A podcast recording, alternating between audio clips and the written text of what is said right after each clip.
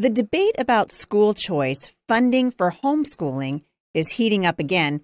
The United States has hit our proverbial debt ceiling once more, and I'm being called names on the interwebs for my never yoga stance. It's Mailbox Monday. Stick around. I think you're going to be encouraged.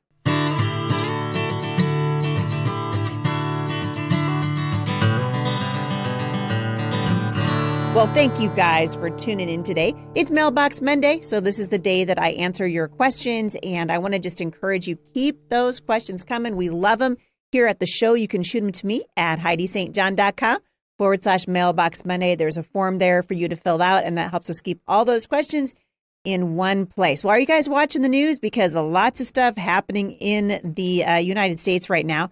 You guys have heard that we hit our debt ceiling. We've hit the debt ceiling.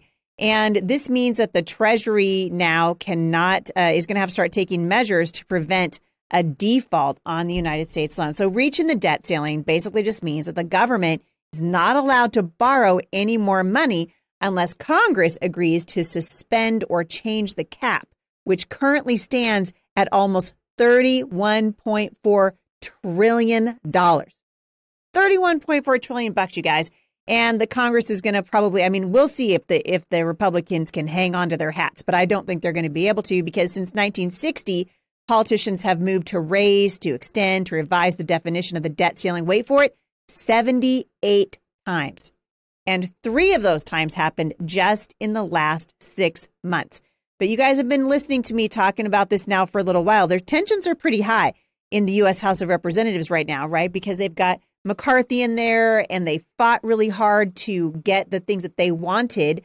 I believe that this new Republican Congress, some of these are firebrands, right? And they want fiscal accountability, which is frankly what the government should be offering the American people. The fact that we're $31 trillion in debt is an embarrassment. We are shackling our grandchildren and our great grandchildren with a debt that is literally unsustainable. So it's interesting to me to read what people are saying about this, of course, on the internet. Uh, I loved this article at the Business Insider. Listen to this, you guys. Drama has been infiltrating the halls of Congress over the past few weeks. Due to squabbling among the GOP, it took some late nights and 15 ballots to elect Kevin McCarthy as Speaker of the House. But it appears that that was the easy part, as Republicans are now contending with a bigger, much riskier challenge, raising the debt ceiling and keeping America on top of paying its bills. The Treasury Secretary, by the way, this Treasury Secretary is woke. She's completely insane, maybe the worst Treasury Secretary we've ever had. But she's warned, of course, that the debt ceiling is looming, with the U.S. projected to officially reach the statutory limit for borrowing on January 19th, which ding, ding, ding, right on time, we reached the limit. So that's when the Treasury steps in with, quote, extraordinary measures, shuffling around some spending related to federal employee pension plans until it's either funded again or runs out of options and becomes unable to pay its bills. And so this happens year after year after year. And I don't know about you guys, but I frankly am uh, I'm sick of it. And I understand that the delays have a real price. But guess what? In regular, ordinary America, if I raise my debt ceiling over and over and over again, eventually I'm going to go bankrupt. That's the direction that the Congress is headed. So, what I would like to understand is why can't we cut spending? I feel like it's a pretty simple question. But instead of cutting spending, we just want to keep funding and keep raising the debt ceiling and keep plunging our children and our grandchildren into an unsurmountable uh, and completely egregious state of being constantly burdened by this terrible debt that we're in. And so, for what I understand about the Democrats, and I do know a few things about them, uh, they're not going to go for it. The Democrats don't know how to do anything except for tax and spend. And what I've seen of the Republicans for the last 25, 30, 40 years is that they aren't doing any better uh, with our national debt. I would actually love to see a, a constitutional amendment that would require the Congress to create, wait for it, a balanced budget. Do I hold out a lot of hope that they're going to do that? Nope. But that's what needs to happen. Ordinary Americans that could tell you that that's what needs to happen. Next up is the fact that our that school choice bills now are starting to take effect around the nation, most notably in places like Arizona. And there are a lot of homeschoolers that are that are jumping up and down about this because they think, you know, this, these school choice bills is going to be the holy grail for homeschooling freedom, and now we're finally going to get uh, money to buy our curriculum, take our kids on field trips, maybe pay for that um, violin lesson that you couldn't afford. But I want to tell you guys right now that I have huge problems with school choice bills that are going to affect and impact homeschoolers. And even if you guys think, well, it's going to be a positive thing, it's a really good thing when we get money for uh, for homeschooling, not from the government. I've said this before. I'm going to say it again. With shekels come shackles. The government is never going to give you anything for free. And so if you go to my my Facebook page, you will see that I got quite a bit of pushback from this from my followers. This one, Jessica said, as a former homeschooler with kids in public school now, I hope the school choice bill gets passed in Arkansas so everyone with kids can benefit.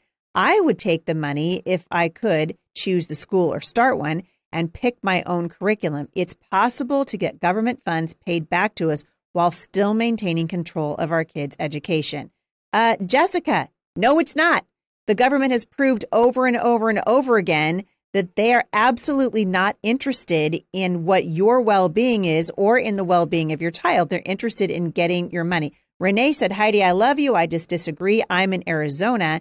And as long as I can still get 100% choice on ordering Christian curriculum and even Bibles and Bible classes, I will participate. And I said, Hey, Renee, try not to be offended, but this kind of thinking is what will bring homeschooling to heel.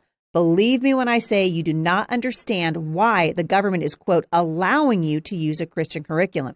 Look at a fish and tackle and you get the idea. This is the shiny thing. You take the bait and others won't have the option. I have been trying to warn parents about this, you guys, for decades. Honestly, what we're discovering is that we will do anything, and I mean it, anything for money. Listen, you guys, here's the bottom line lean in. Government funding undermines homeschooling freedom. I'm going to say it again. Government funding undermines homeschooling freedom. With shekels come shackles. And if you think for one second that once the nose of the government is under the tent of homeschooling, they'll go, "Oh, you guys are doing just fine. I'm just going to leave you guys alone. Here's here's a three quarters of a million dollars, and you guys just go do whatever you want." No, you guys are inviting more regulation. You're inviting more oversight. You're inviting them to uh, stick their nose into your business and into the education of your children. And the fact that we're doing it for money indicates to me that we haven't learned anything from the past three years as the government intrusion into private matters such as our healthcare and whether or not we want to get stuck with an experimental jab is appropriate, is an appropriate use of government money. Government money comes with strings attached. They don't just give you money. This doesn't work for homeschoolers. And they're finding this out in Alberta the hard way. Listen to this. Years ago, the Alberta government proposed to homeschoolers that they would give government funding to individual homeschool families if those families accepted certain restrictions. The provincial homeschool organization agreed and the law went into effect. The next legislative session, the government turned around and imposed the restrictions on all homeschooling families, whether they wanted the funding or not. And for many years, the Alberta government declined to give homeschoolers the option to live without restrictions by refusing government funding. And so here's the thing I have friends on both sides of this aisle, wonderful people who I believe believe who I believe have or they think they have the best interest of homeschooling at heart. And so when they head to the legislature, they say, "Hey, we're going to divert some of this money from the government and from our public school system, which we can all agree is being wasted and squandered, but they want to divert that money to the homeschool community." And these legislators who like homeschooling are like, "Hey, we're going to give you some money. This will be so great." And they often, legislators will lump everybody, you know, who's homeschooling sort of together in their own minds. And differences which are obvious to people like me escape these big picture thinking legislators who are not thinking about what might happen if the government decided to call the note. So here's an example of how such a misperception works against us from an email that was sent by former state representative Cheryl Walker to the 2003 Oregon House of Representatives in opposition to the Oregon Home Education Freedom Bill, which, by the way, did not pass. This is what she said I suggest that if they, homeschoolers, really want freedom from state control, they stop accepting State Department of Education money. Currently, many of the homeschooling, quote, institutes, uh, for example, the Reed Institute of White City receive approximately 4000 per homeschooled student that they have enrolled. Taxpayers who are paying for homeschooling should have accountability from the students. Homeschoolers have the benefits of public educated students, for example, laboratories, athletics, arts, etc. If they have the benefits, why should they be exempt from accountability? This is what is going to happen. So, all of you guys that are telling me that you think it's a great idea that we're going to get the money and we're going to use the money and it's going to be great. And if they give me the money, I'm going to use it. You don't understand what you are playing with. You are literally playing with fire. You are literally playing with your grandkids' ability to be able to be homeschooled without the oversight and egregious nature of the public school system. Are you paying attention to what's happening in our public schools? That's really the important question here because uh, this is a very expensive proposition for the freedom of independent homeschooling. I read an article and I'm going to uh, read it just a little bit to you from hslda.org. Uh, in the interest of full disclosure, many of you know that I sit on the board of HSLDA. This is an organization that I have worked with and long admired. And listen to what they said. This is a quote. I'm going to start out this article. If we start giving homeschoolers state money, then there's got to be state accountability. This is a quote from Eric Mackey, Alabama State Superintendent of Education. He made this observation recently while sharing his concerns about a newly proposed Parents' Choice program that would funnel state education dollars from public schools to the private sector, including homeschoolers. In his testimony for the Senate Education Policy Committee, Mackey argued that government funding requires government monitoring. I'm going to say that again. Government funding will bring with it government monitoring. Please, you guys, share this podcast with your friends who think that it's a great idea to take government money and inject it into their homeschool. It is not a great idea. It is a terrible idea and I will stand against it as long as I have breath. And when he says accountability, we don't have to guess what he thinks is reasonable. Listen to what he said. I'm not calling for the accountability of homeschool, he said, but most states require homeschoolers to register with the states and they do home visits. That's the minimum that most states require. Well, he got one out of two points partially correct. It's true that a majority of states require homeschoolers to file some sort of notification with either their state department of education or a local school district. But home visits, no state in America requires a home visit to homeschool. But the minute we start taking government money, I'm telling you what, you guys, all bets are off. In fact, exactly every state that has previously attempted to enforce some kind of home visit requirement as a precondition for homeschooling has seen the requirement struck down by the courts or abolished by lawmakers amid constitutional concerns. Still, Mackey's intent was clear. He supports ramping up government regulations on homeschooling families if the government starts funding homeschool programs. This position is not entirely unreasonable. We expect government to ensure some level of accountability for programs that are funded by taxpayers, which is precisely why we do not advocate for government funding for homeschooling. At HSLDA, we advocate for homeschool policy that preserves liberty because freedom and flexibility are essential to the continued success of homeschooling. Government money, however, is not. And in fact, it is the failure of the government funded school system that has contributed to an increasing number of parents looking for alternative education programs outside of the government funded system. So here's the bottom line, you guys freedom is still the best option. And with shekels come shackles. Are you ready to experience the best sleep of your life? Listen, guys, I love, love, love the My Pillow mattress. My husband and I have been enjoying it for over a year. It's a two-sided encased coil quilted mattress and you can get it delivered by UPS right to your door. It's easy to set up, just unroll it and watch it come to life. The My Pillow mattress has a 10-year warranty, a 6-month money-back guarantee, and free shipping. Go to mypillow.com, click on the radio listener square, use the promo code Heidi, and receive up to 60% off your orders again by using the promo code Heidi or call 1 800 447 0541 and again use the promo code Heidi. All right, last question I'm going to address today is the tried and true question of whether or not Christians should participate in the practice of yoga. I have talked about this for years at the show. Many of you know that I used to be an avid uh, practicer of yoga. I didn't, uh, I never gone to an actual yoga class, but I watched yoga videos. And uh, as somebody who has fractures in my lower back, I'm always looking for um, strengthening exercises that will help me stand upright and continue to do what I love to do. So I found yoga probably 15 years ago. Someone introduced it to me as a way to strengthen my core. Many of you know I've had seven children. Uh, that's not very friendly for one's core. And so I started looking for exercises that would help me get my life back, and of get my body back and uh, and start to feel good again. So they introduced me yoga. I liked it. I I worked uh, for quite a while at um, strengthening my core and working at yoga until I met a girl named Jennifer Smith.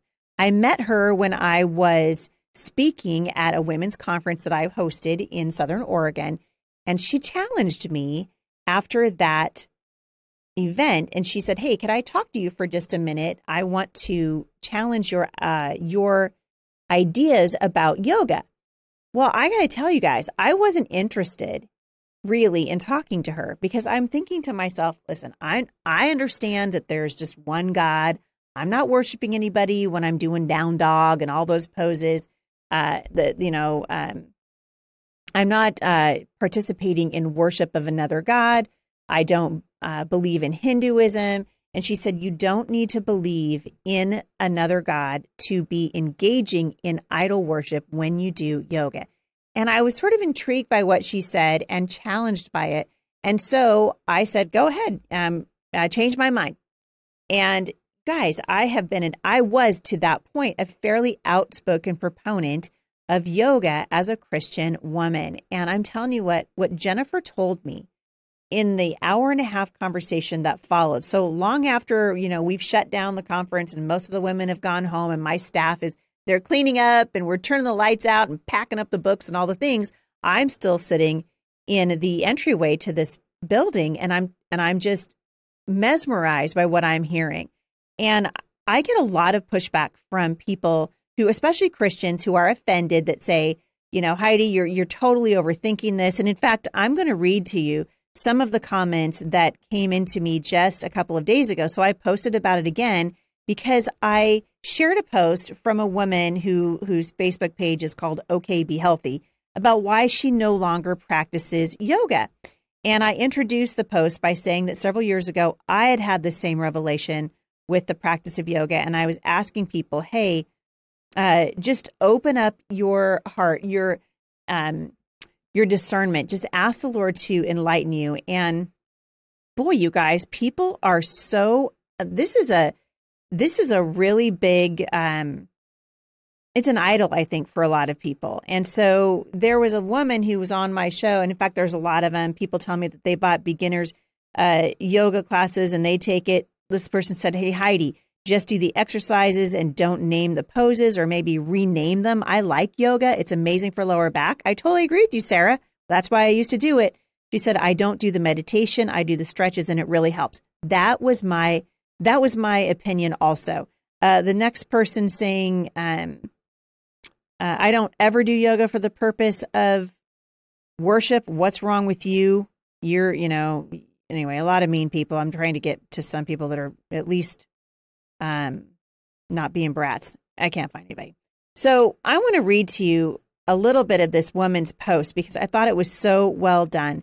And it, this answers a question from Jennifer in Virginia. So Jennifer wrote in and she said, Heidi, I agree that ro- yoga is wrong for Christians, but what about Pilates?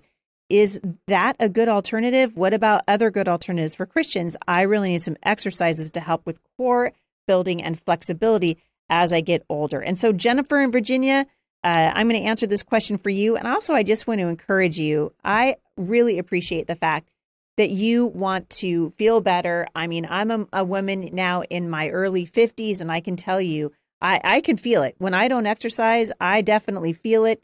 Uh, it's it's uh, it's a big deal because you can you know you you use it or you lose it, and that's absolutely the case.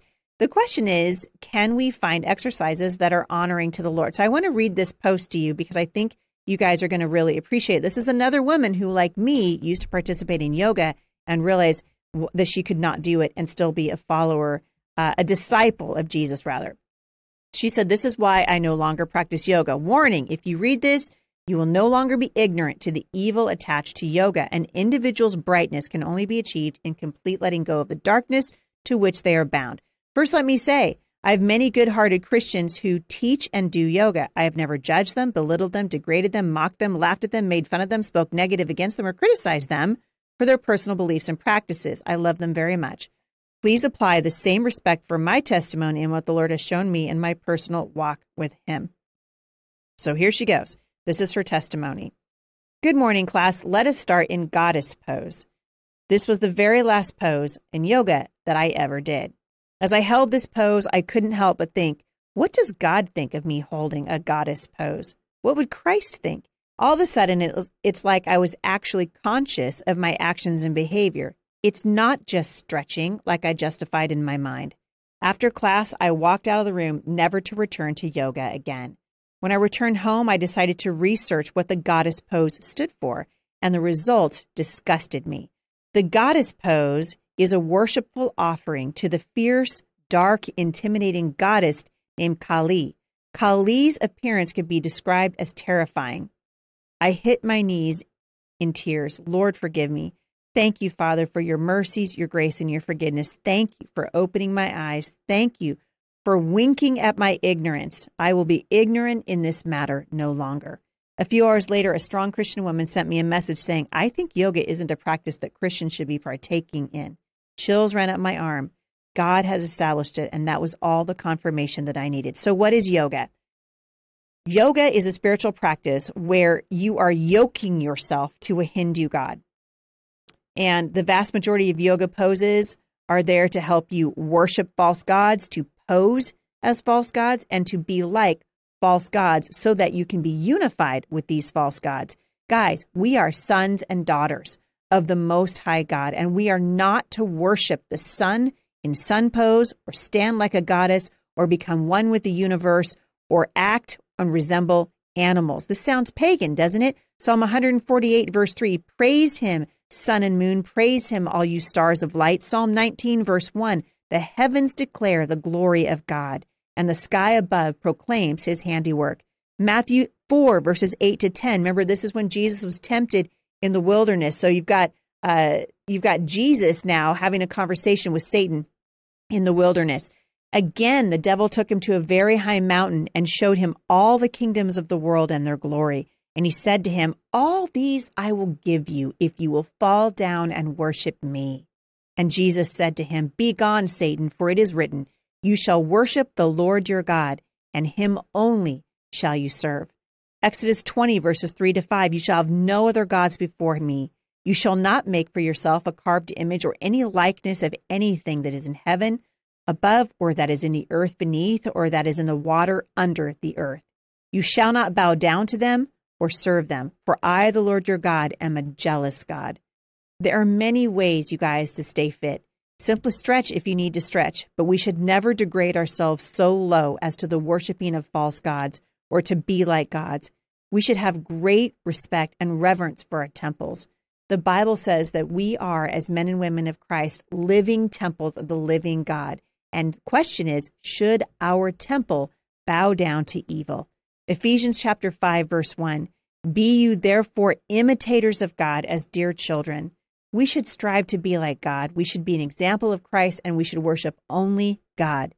In 1 John chapter 2 verse 6 it says he that says he abideth in him ought himself also to walk even as he walked. So I'm going to link back to this post. It was from uh, a Facebook influencer. Her name is Jacqueline. And again, her page is called OK Be Healthy. A lot of what I just said came from her post. It's similar to what I wrote for you guys and talked about about seven or eight years ago when I first started uh, explaining to you why I no longer practice yoga.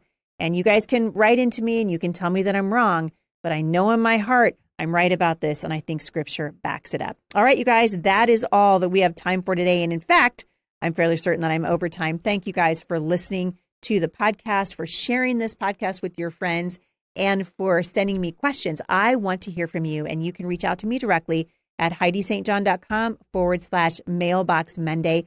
We would love it if you guys would participate uh, with us here at Firmly Planted Family, as we are looking to expand this ministry, we now have over 2,000 students at the Homeschool Resource Center, and you can support us financially as we consider how God would help us plant homeschool resource centers just like this one in towns and cities all across the United States and around the world. And you can support the work we're doing by giving to the nonprofit organization Firmly Planted Family.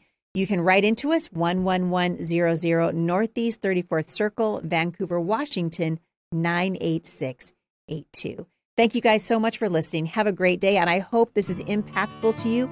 And if you've got questions about it, uh, you can write into me, but better yet, take it to the Lord in prayer and read your Bible. The Lord wants to speak directly to you. Have a great day, everybody, and I will see you back here again tomorrow at the intersection of faith and